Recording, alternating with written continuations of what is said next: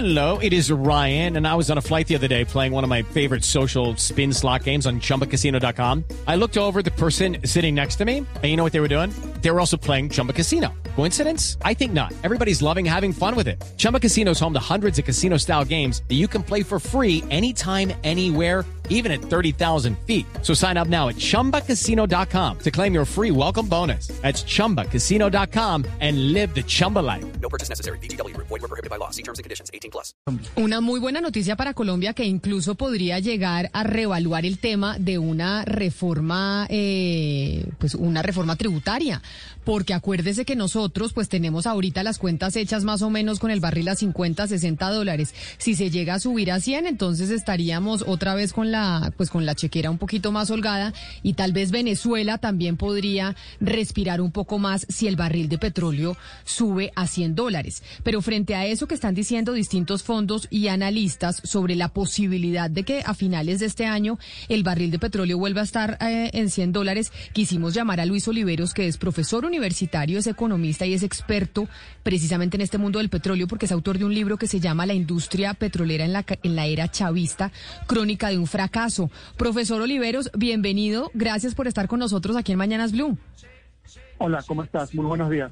Usted, le pregunto así de entrada, ¿usted es de los que cree que de verdad el barril de petróleo podría terminar el 2011 cercano a los a los 100 dólares entre los entre los oyen- entre los 80 y los y los 100 dólares, señor Oliveros?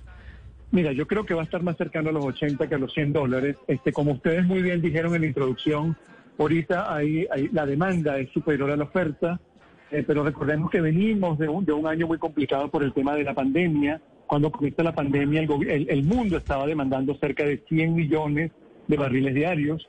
Ahorita estamos cercanos a los 93 millones de barriles diarios, una caída importante a pesar de la recuperación económica. Eh, eh, clave va a ser, como bien dijeron ustedes, ese 3 de marzo, esta reunión de la OPEP y, y de países que no son OPEP, la OPEP más. Pero adicionalmente son los planes de actividad económica globales. Ciertamente el tema de que aparezca la vacuna, de que muchos de los países desarrollados vuelvan a la normalidad. China está volviendo a la normalidad y habla de que va a tener vacunado cerca de 40-50% de su población para junio. Esas son muy buenas noticias para la economía.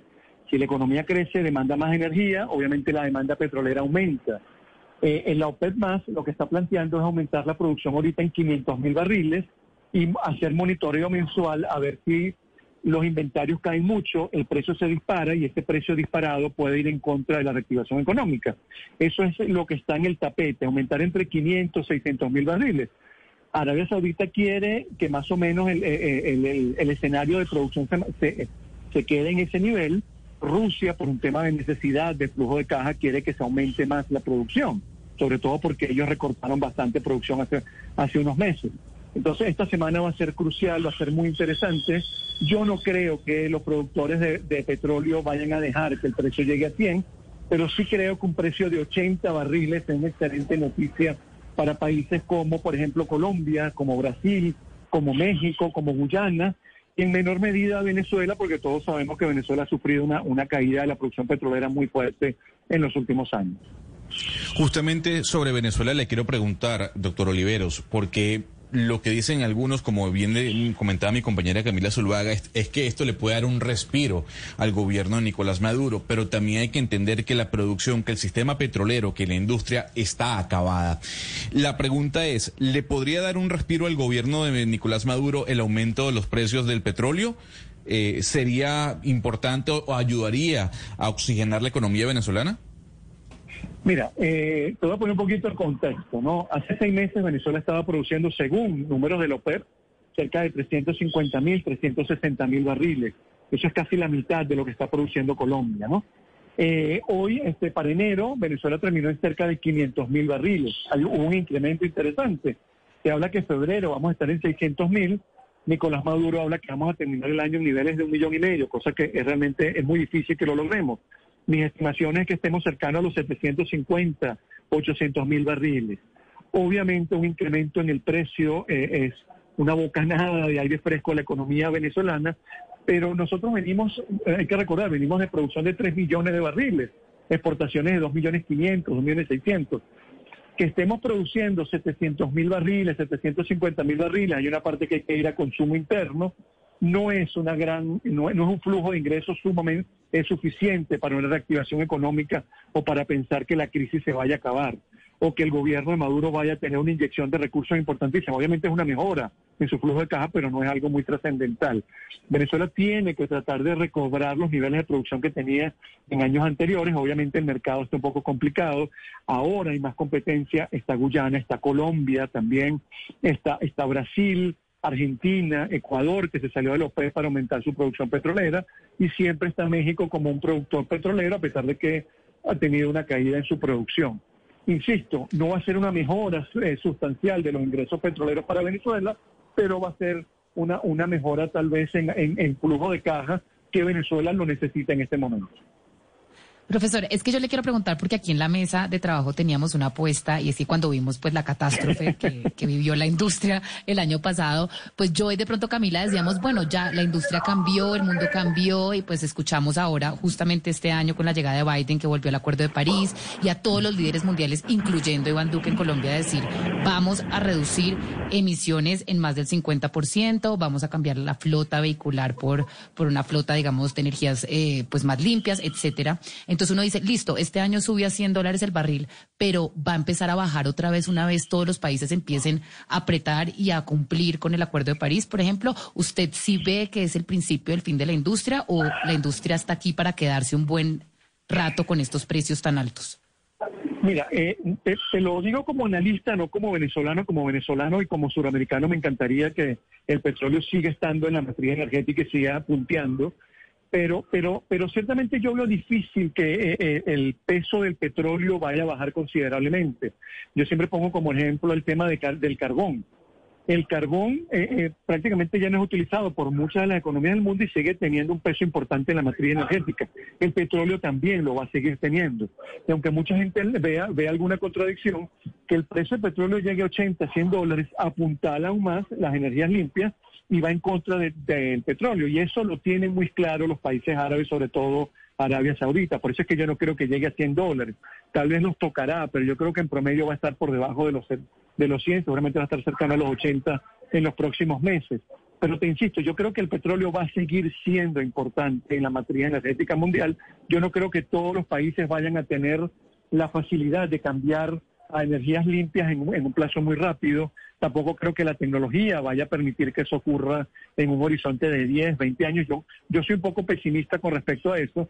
Yo creo que vamos a seguir viendo petróleo este, y, y, y energía contaminantes, por hablarlas de, de alguna forma, este, en una década o dos décadas como, como principales fuentes de energía mundial. Pero entonces, ¿por qué uno ve, profesor eh, Oliveros, a esos países árabes, a los Emiratos y a Qatar y Arabia, en ese afán por buscar otros negocios para no depender del petróleo, eh, dedicarse a, al gas natural licuado, a, a las aerolíneas, a otro, otro tipo de negocios? Porque ellos han aprendido la lección, sobre todo de Venezuela, que ha hecho las cosas muy mal, de que no puedes permitirte depender únicamente del petróleo. El caso de Arabia Saudita es emblemático. Arabia Saudita vendió el año pasado, el año, el, año antepasado y el año pasado cerca del 5% de su principal empresa, de Saudi Aramco. No es que no cree en el petróleo, es que necesita ese dinero para apuntalar su economía no petrolera, para diversificarla. Y eso es algo que debemos aprender. Eh, Colombia tiene una economía diversificada, pero obviamente eh, un chorro de petrodólares, no, nadie le dice que no, y es una inyección de recursos muy importante. Ecuador también tiene una economía diversificada, Venezuela no. Venezuela no tiene una economía diversificada, depende del petróleo y lamentablemente no hemos aprendido la lección de que hay que diversificarnos. Diversificarnos significa no voy a, producir más petróleo o no le voy a prestar atención. No, no, ya va. Voy a utilizar parte de esa riqueza en apuntalar otros recursos, en apuntalar otras industrias para cuando venga la caída de los precios del petróleo, cuando ya el petróleo no tenga ese peso en la matriz energética mundial, yo me pueda defender y ya yo tenga otras industrias que generen trabajo, que generen divisas y no tenga que depender del petróleo. Los árabes lo tienen muy claro, como lo tuvieron claro los noruegos, como tuvieron claro otros países. Y lo otro es también desarrollar la industria del gas, que mucha, hay, hay gran parte de la producción del gas que está asociada a la producción de petróleo, también es importante porque el gas las proyecciones indica que va a pasar al petróleo como principal fuente energética mundial y aparte es una fuente de energía mucho más limpia que el mismo petróleo. Profesor Oliveros, eh, usted nos habla de, de, la importancia y nos ha estado hablando de la importancia de todas las decisiones y determinaciones que va a haber en la reunión de la OPEP, pero si fuéramos a puntualizar cuáles serían definitivas para Colombia, ¿qué tipo de conversaciones serían definitivas para Colombia? Mira, hay que prestar atención en cuál va a ser la decisión de producción y cómo va a ser ese acuerdo eh, Rusia-Arabia Saudita. Entre ellos dos son los principales productores de petróleo del mundo, producen más de 20 millones de barriles diarios, mucho de la producción de ellos va directamente al mercado, que eso es lo fundamental. ¿Cuánta de tu producción va al mercado? Porque ese es el peso que tú tienes para influir en el precio. Y eh, si se impone la, la tesis de Arabia Saudita, que yo creo que es la que se va a imponer, donde empezar a incrementar gradualmente 500 mil barriles, por, cerca de ese número, pudiéramos ver un mantenimiento del de precio del petróleo, tal vez siempre después de las, de las reuniones de, de la OPEP, siempre hay un incremento del precio porque el mercado siempre está esperando decisiones radicales. Pero luego pudiéramos ver otra vez escenario de 60, tal vez 70 este, dólares el barril. Recordemos que la producción petrolera de Estados Unidos ha estado cayendo y es complicado que se recupere en el corto plazo. Entonces, ciertamente yo creo que hay que prestar atención a cuál va a ser la, la decisión de producción y cuál va a ser eh, eh, ese trato entre Arabia Saudita y Rusia.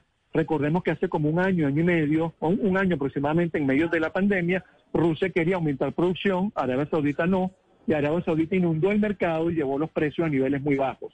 Entonces yo creo que ese, ese tema de cordialidad entre los dos principales productores de esa, de esa alianza va a ser fundamental también para ver si es sostenible en el tiempo ese acuerdo de producción. Doctor Oliveros, tenemos un debate sobre la economía venezolana en esta mesa de trabajo. Se dice que la economía venezolana se encuentra oxigenada por la inyección de dólares del mercado privado a la misma. El gobierno nacional no está inyectando dólares, es la empresa privada.